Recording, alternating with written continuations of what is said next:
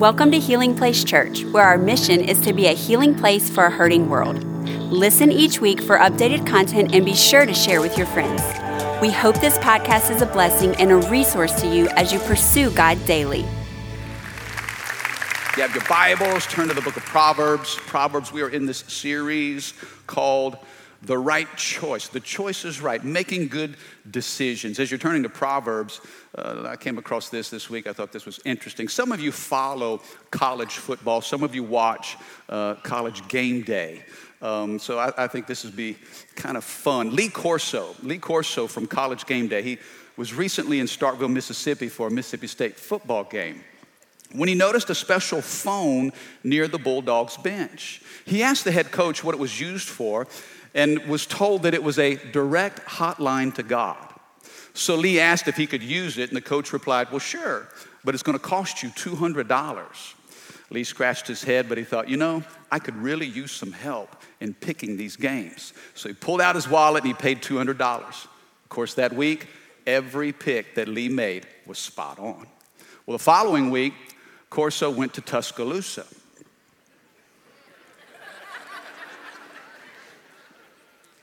Many know that even Tuscaloosa, they, they need missionaries, they need help in Tuscaloosa.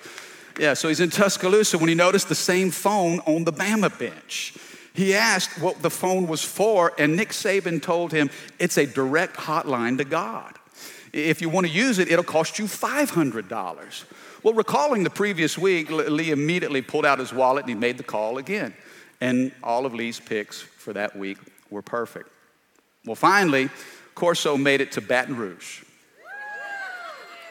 and he noticed the same phone by the LSU bench. And he asked Coach O, he said, Is that a hotline to God?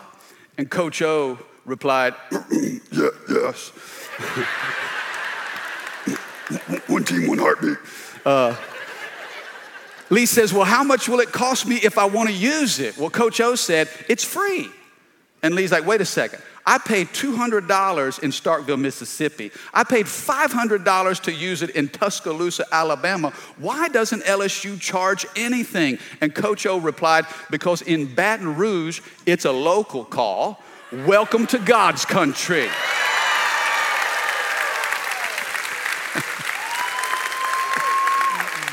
Come on, operator, put me on through.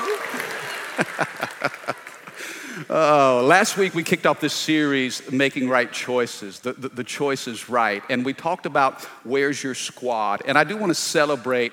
Many of you stepped out to say, you know what, I, I'm going to host a small group. Over 200 people said, I want to engage in community. I want to partner with this series and, and uh, man, walk through the process. And we're just so excited about that, that spirit of family that seems to be spreading across every campus. So if you, if you still want to participate, it's not too late. You can be a part of that. Today, the topic is, and I want to give you this, I want you to write this down somewhere. Today's topic is the secret sauce of decision making. The secret sauce of decision making. How many of you know that when you go to Cane's, they, yeah, some are like, oh man, Mike, you speaking my love language right now. They got some Cane's sauce, all right? How many appreciate the sauce at Cane's? Something special about that sauce. And you know it's mayonnaise and ketchup, but it's got something else in there. There's some secret ingredients to that sauce that will change your life. Come on, help me preach. The secret sauce. I thought about Brother Wayne. I know he makes pralines, and those pralines are, it's revival. You eat pralines, it's a move of God in your mouth. Now, he's not going to tell you how he makes those pralines. There's some secret ingredient that he won't quite release. Uh, some of you have some secret family recipes. How many of you have some family recipes that have been passed down from generations? Okay, I was talking to a guy this week. He said when he was engaged to be married, his grandma had come from an Italian family. He was engaged and he asked his grandmother, Hey, can you give us the recipe for, I, I don't know if it was, you know, spaghetti and meatballs, but she refused to give him the recipe until he got married and his wife's last name became part of the family family recipes there's, there's some secret ingredients you know today I want to give you the secret sauce when it comes to making good choices. Have you ever looked at somebody and wondered, man, why are they always so happy?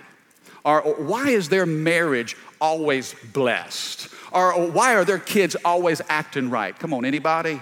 Uh, why is their business prosperous or their money always seems to grow? Or why, why does this person seem to have favor everywhere he goes? Well, I think there's a key component and there, there's, a, there's a, an ingredient that the Bible gives us, the secret sauce of making right choices, and we can find it in Proverbs chapter 9, verse 10. The Bible says this Proverbs 9 10. I'm going to give you the family recipe today. Are you ready? Proverbs 9 10. The Bible says, Fear of the Lord is the foundation of wisdom, and knowledge of the Holy One results in good judgment. Can we read that verse one more time? Fear of the Lord. Somebody say the fear of the Lord. Fear of the Lord is the foundation, it's the very core value of wisdom. And knowledge of the Holy One results in good judgment. That's an important verse, okay? I want you to jot that down. We're going to refer back to that. This verse really presents three questions it presents what is the fear of the Lord? Uh, where does it begin? And what does it produce in my life? You see, I'm convinced that the secret sauce to making right choices starts with the fear of God. Number one, what is it? What is the fear of the Lord? Do you know this phrase, the fear of the Lord, is found 18 times in the book of Proverbs? Last week we said that Proverbs was the, the wisdom book. If you're gonna make choices, if you're gonna make decisions guided by wisdom, you're gonna find a lot of what you need in the book of Proverbs. And time and time again, Proverbs refers to the fear of the Lord. Now, I know you've probably heard this at some point in your life, or, or maybe you haven't, but I, I do think that this deserves some clarification because there is somewhat confusion when we talk about the fear of the Lord. First of all, let me tell you what it's not, okay? Maybe the, the best way to start in defining the fear of the Lord is to pinpoint what it's not. First of all, the fear of the Lord is not religious intimidation. Okay? It's not some sort of bondage or some sort of oppression. The fear of the Lord is not based on guilt, okay? How many of you know God is not a bully? Can I have a better amen? And, and, and, and we got to be careful. And I want you to know that as your pastor, I'm not this angry preacher that wants to use the Bible as some baseball bat to beat you down. How many of you know that people are condemned by life itself? There's so much guilt and condemnation and bullying in the world, okay? So I'm not some angry preacher gonna get all red in the face for the next 25 minutes and bless God, if I can just preach all angry at you, then I'll make you afraid. The fear of the Lord is not based on oppression, guilt, or religious intimidation. But I want you to know this the fear of the Lord is beautiful. The fear of the Lord is life giving. The fear of the Lord, the Bible says, is the source of all wisdom and happiness. Let me give you this picture, okay? Electricity. How many of you appreciate electricity? How many of you love the fact that you can walk into a dark room and flip on a switch and let there be light? Yeah, electricity does some powerful things. It turns darkness into light. How many of you are thankful for air conditioning? Oh, sweet Jesus. Look, I talked to a lady last week. She said, Pastor, it's so hot. It's hot enough. It makes me want to live right. Yeah, I'm thankful for air conditioning. I'm, I'm thankful for the internet. I'm thankful for lights. You know, listen to me. I'm not afraid of electricity, but I respect its power. How many of you know that if you're careless when it comes to electricity, it's dangerous? You don't want to get nonchalant and, and, and just kind of halfway around electricity. Now, I'm not afraid of electricity, but I respect the power of it, okay? That's, that's kind of a picture. Here, here's the best def- definition I can give you of the fear of the Lord. The Bible refers to the fear of the Lord as a reverence, a deep respect, or an awe of God. It's to treat him as holy and to honor him above all else. It's having a profound wow of who God is and what he does. To, to the, the fear of the Lord is a wow of God. Let me ask you this How many times have you said wow recently? When was the last time you looked at a sunset and you said wow? When was the last time you ate a good meal and you said wow? When was the last time you looked at your spouse and said wow? Come on. When was the last time you opened up the Word of God and you said, wow? You see, I, I think there's a little concern that I have when we lose our wow. You know, familiarity is a dangerous thing. You know, when you become so familiar with something, you treat it differently, do you not? Come on, nod your head if you're with me today. Are you guys into this? Could you please inform your face that you're into this? Okay, listen, watch how this works. I thought about, you know, how we lose, how easy it is to lose our wow. I remember when I first got my car, it was brand, first time I ever owned a brand new car. 11 years ago, my, with the help of my in laws, I got me a brand new Honda Accord. Whew. Oh, yes, me and Jesus, we're all in one accord, baby. I mean, I'd go to Walmart and I'd park that car, I mean, in the back 40, right? I, mean, I'm, I don't care to walk, you know, look, it's all right. I'll walk however long I need to, but I need about three or four space, empty parking spaces around me to protect my ride. Come on, are you with me? That's my Honda, that's my baby. She's taking good care of me. Now, fast forward to the present. The car is 11 years old. She's got over 170,000 miles on her. The dirt is holding it together, I promise you. If, if I clean the car, it's falling apart. I'm left with nothing but a steering wheel. Best thing about her, she's paid for. Come on, talk to me. She's been good to me for 11 years. Guess what? The air conditioning went out yesterday. Y'all pray for me. I'm riding with my windows down, 55 miles an hour, trying to get a breeze. Trevor can't even catch his breath. Dad, I can't breathe. I'm like, shh, it's okay. It's okay, baby. Honda, it's okay. He didn't mean to disrespect you like that. When I pull up at Walmart now, I'm not looking for spaces in the back of the parking lot. I'm thinking, you know what? I think I can squeeze in that little spot right there. Why? I got some, some scratches. I got some, some things. It's just character, you know. It's, I treat her a little differently because I've had her for a while. Are you with me? Sometimes we treat relationships the same way. Dating brings out the best of you, but marriage brings out the rest of you. Had a guy tell me one time, eh, they were doing some, some counseling because they've been married for a long time, started having some problems that came in. And so he said, Well, Pastor, she, she, was upset, didn't feel the love in the relationship anymore. He doesn't treat me the way he used to. The guy said, Well, Pastor, when we got married, I told her I loved her. And if I would change my mind, I'd let her know.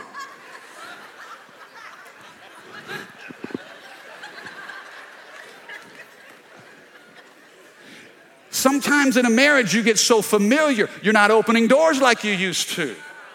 All right? You can lose something over time because you're so familiar. When's the last time you walked in church and you said, Wow, oh man, the presence of God. I love God. I, Lord, I love what you do in this place. Sometimes, if we're not careful, we become so familiar with church, it's like, well, worship didn't do anything for me today right? They didn't sing my favorite song. Pastor Mike wasn't as funny as he normally is. and you lose your wow. See, watch this. If we're not careful, we can treat God. Watch how this works. Just because we have access to God doesn't mean we shouldn't be in awe of God. How many of you learned the fear of God through your daddy?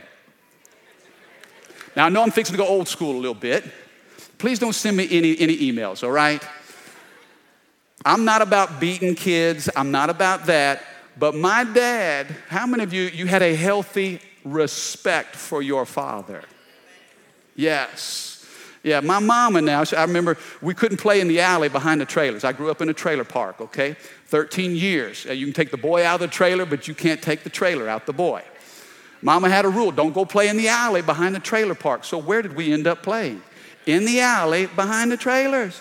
Mama came around the corner one day. She had that rolling pin and had her apron on, marched us all back in the trailer, and she'd whip us with a fly swatter.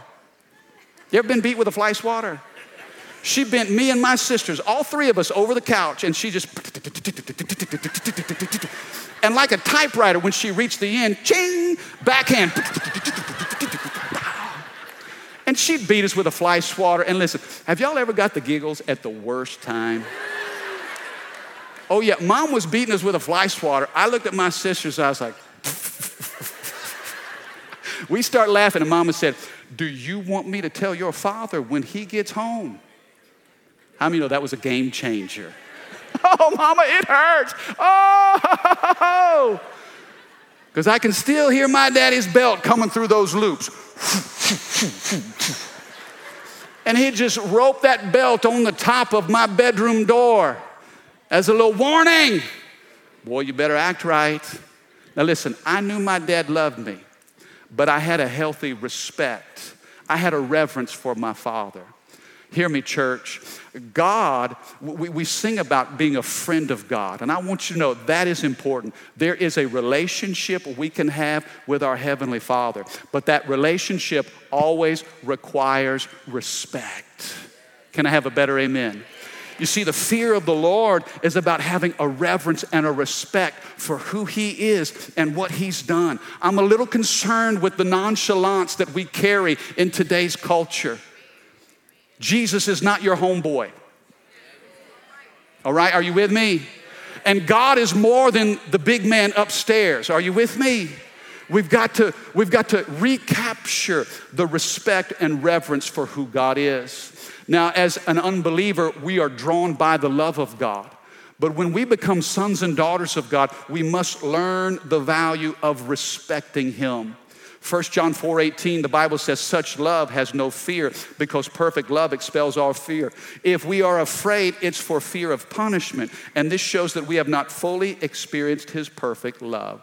The truth is this when you've experienced the perfect love of Father, you don't have to be afraid of punishment because Jesus took all of our punishment upon Himself when He died on the cross. And our response out of that place of perfect love is we don't have natural fear, but we have a supernatural reverence and an awe, a wow, and a respect for God. Does that make sense? That's the fear of the Lord. Number two, how does it make me wise? If the, if the fear of the Lord is the beginning of wisdom, how does that fear, that reverence, that respect for God translate into wisdom? Look at 1 Kings chapter 3. 1 Kings chapter 3, verse 7. The Bible tells us that Solomon is the brand new king of Israel. His father David had, had passed away, and the glory of the kingdom then was passed to his son Solomon. Solomon was young, he was inexperienced. The Bible says Solomon had a dream, and in this dream, the Lord came to him and said, Solomon, what do you want? How many of you would love to have a dream like that? You ever have a dream and it was so good. And you wake up and you're disappointed with reality, and so you try to hurry up and go back to sleep to get back into that dream. Ever done that before? Oh man, Solomon has this dream, and God shows up and says, Solomon, what do you want? Ask me, and I'll give you anything. It's kind of like a blank check, you know? Let me ask you this if God said, Ask me for whatever you want, what would you ask for? Ooh, some of you could fill in those blanks real fast. You can't ask for more wishes either. It's not that one. But Solomon, watch what his response was. And this is amazing. In 1 Kings 3, verse 7, Solomon says, Now, O Lord my God, you have made me king instead of my father David. But I'm like a little child who doesn't know his way around. And here I am in the midst of your own chosen people, a nation so great and numerous they can't even be counted. Lord, here's what I'm asking for, verse 9 Give me an understanding heart.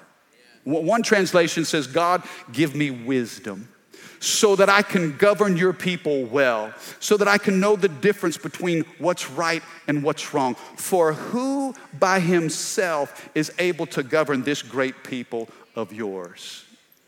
Isn't that a powerful request? He says, Lord, give me wisdom because I'm in over my head. How many of you ever know what that feels like? Some of you are in over your head right now. you know what leadership is? Leadership is the ability to hide panic. You ever been smiling on the outside, but on the inside, you're like, oh dear God, oh dear God, oh dear God. Show up to the meeting, you got to make the presentation. You know, man, it, it's a big day. I'm gonna tell you this God will always call you into opportunities that are bigger than you are.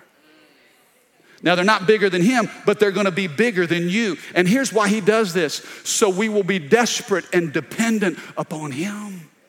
Notice what Solomon says here. He says, Oh, I, am just not enough. In my own strength, I am not enough. Now, now, here's the process of wisdom, okay? I want you to see this picture, and it's gonna create not just some notes, but a little graphic. I wanna show this to you. This is the process of wisdom. It starts with humility. Everybody say humility. Solomon says, You know what? I can't do this on my own.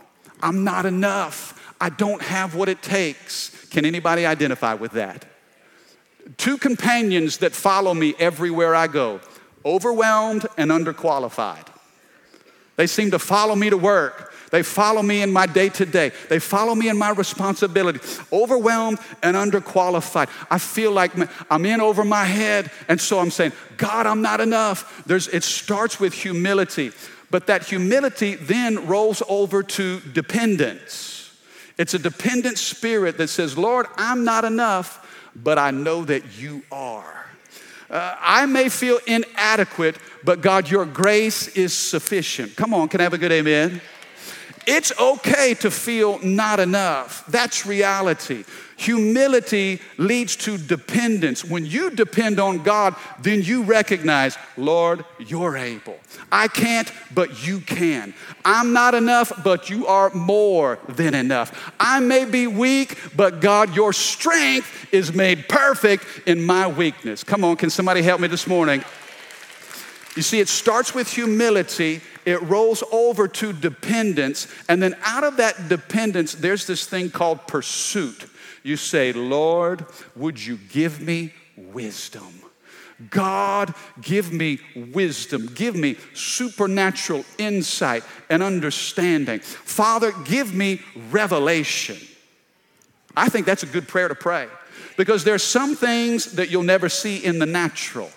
It takes a spiritual revelation to discern. It starts with humility, it grows in dependence. Then, from that place of dependence, we are pursuing God. Lord, I need you.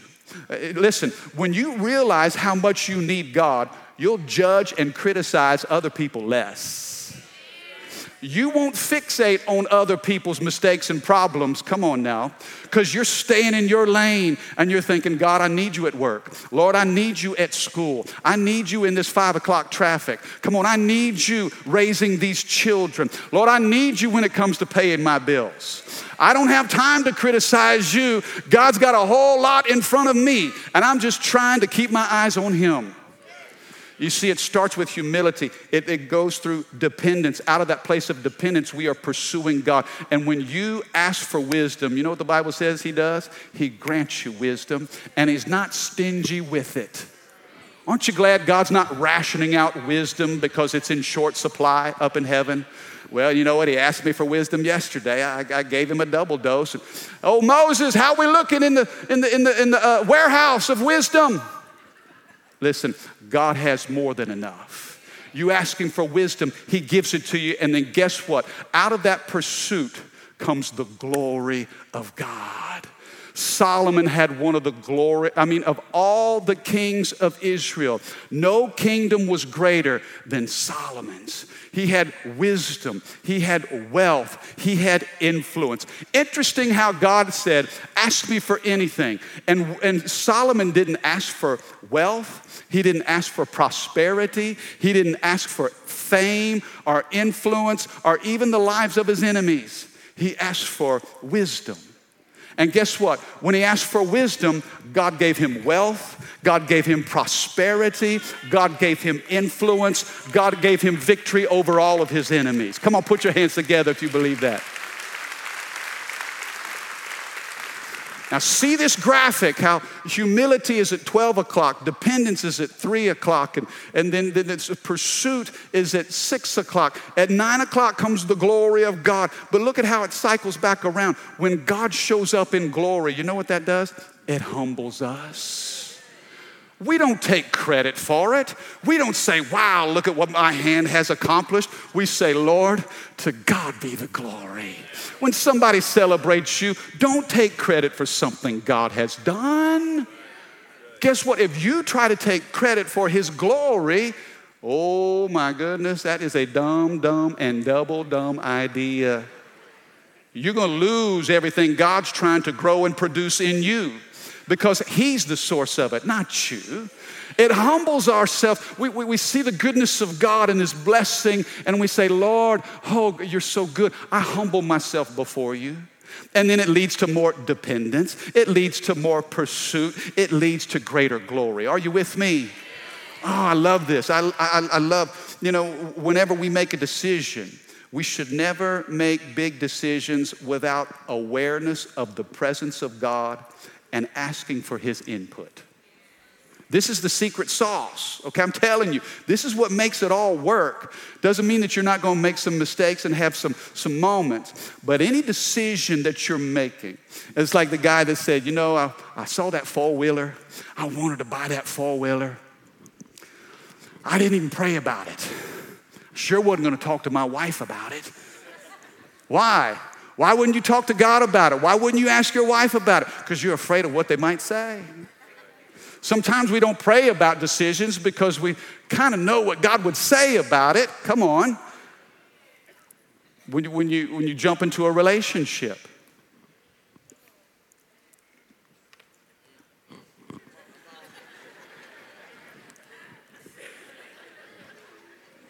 Can I tell you this? If you marry the right one, there's nothing like it. Marry the wrong one, there's nothing like it. Are you with me? Uh, who to spend life with. Uh, you, have got to include the presence of God and awareness. Lord, what is your will? Who should I date? Who should I marry? Should I take this job? Okay, let me, let me stop right here and say this. And, and I'm, this is not directed toward anybody, but I think this is a, a principle that all of us should apply please, when it comes to consideration for jobs, please don't just chase the dollar. Because money promises what only God can supply. I've known people that have, have taken jobs out of town, and it's like, okay, and it made sense financially, but spiritually, they never even considered okay, what kind of church are we going to attend? Is there a place for my kids to, to be involved in youth group? What about the spiritual development of my family? How many of you know that's an important consideration? And I'm not saying don't move out of town because there's a job that's offering more money, but in your consideration for your next step, you have to say, Lord, give me wisdom. Because the enemy will, will, will dangle dollars in front of you and he'll show, I feel the Holy Ghost right now. He'll show you the starting line of your decisions, but he'll never show you the finish line of it. See, God knows the beginning from the end, and if we invite God into that, what college should I attend? What career should I pursue? What about my calling and my purpose? And you say, Mike, those are important decisions. What if I make a mistake?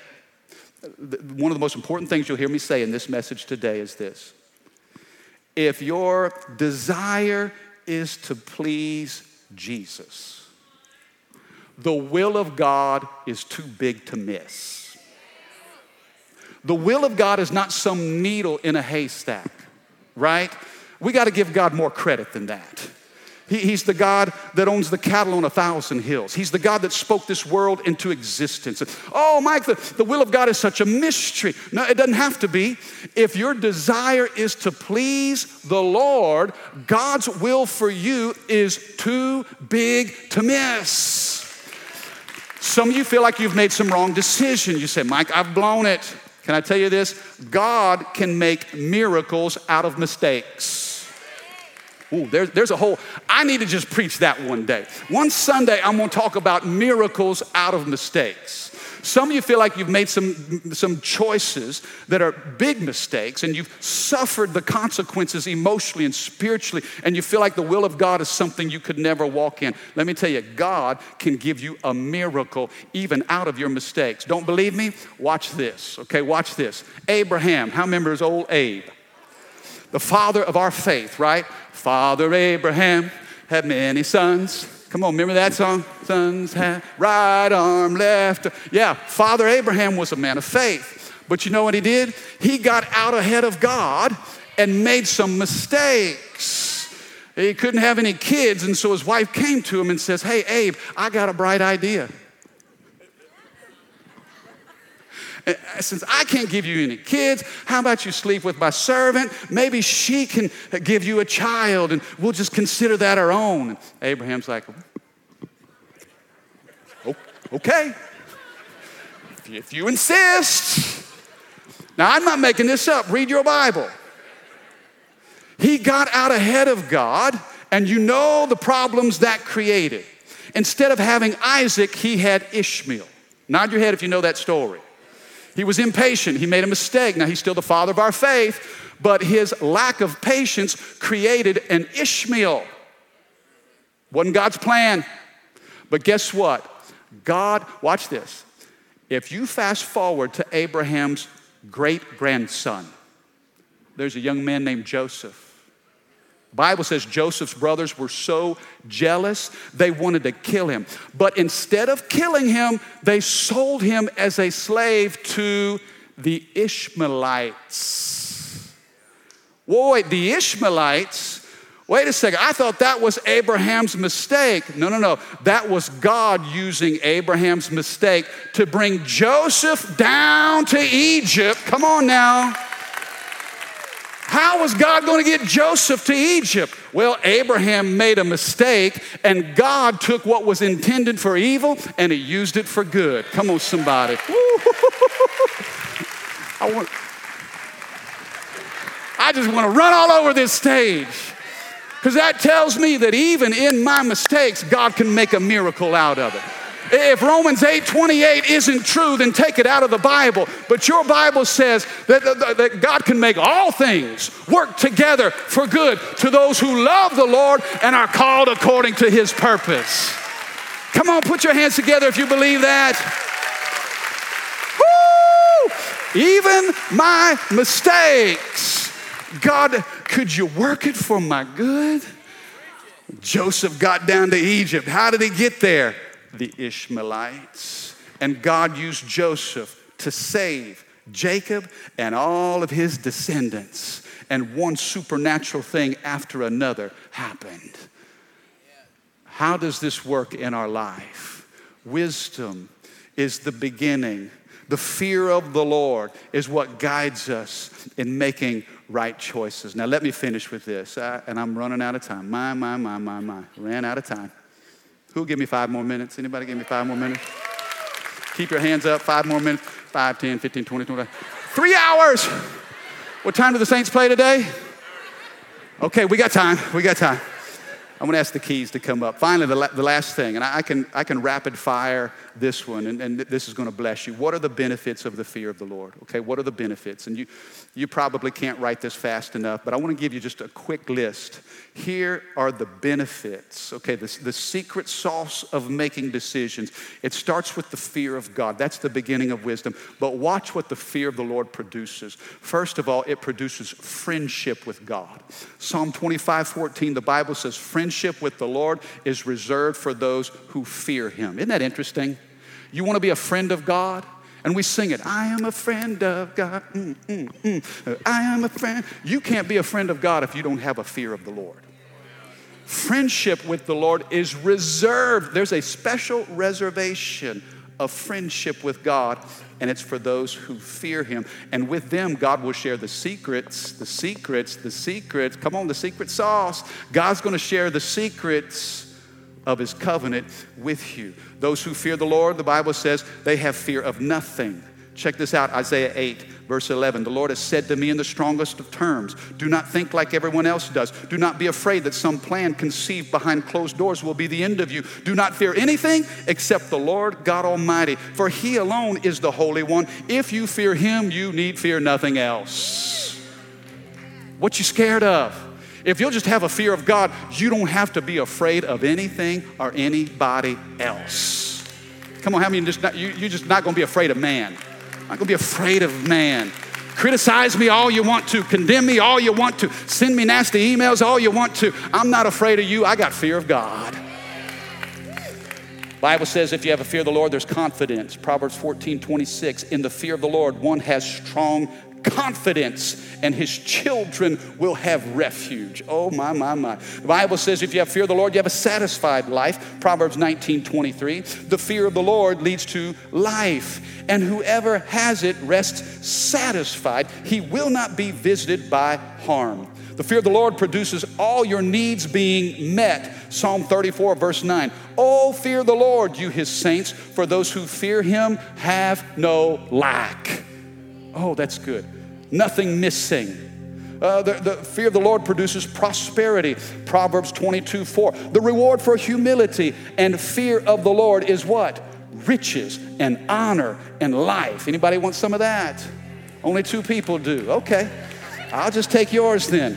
Uh, there's purity. Look at this, 2 Corinthians 7 1. Since we have these promises, beloved, let us cleanse ourselves from every defilement of body and spirit, bringing holiness to completion in the fear of the Lord. And finally, the fear of the Lord produces fulfilled desires. Psalm 145 19. He fulfills the desires of those who fear him. He also hears their cry and saves them. Now, look at that list. If you were to put all of that in a pill and sell it at the store, you couldn't keep that product on the shelf. I want these things in operation in my life. I want them in yours. Thank you for listening. Take a moment and subscribe so you can become a part of the community here and stay up to date with what is happening at Healing Place Church. For more information about HPC, visit healingplacechurch.org.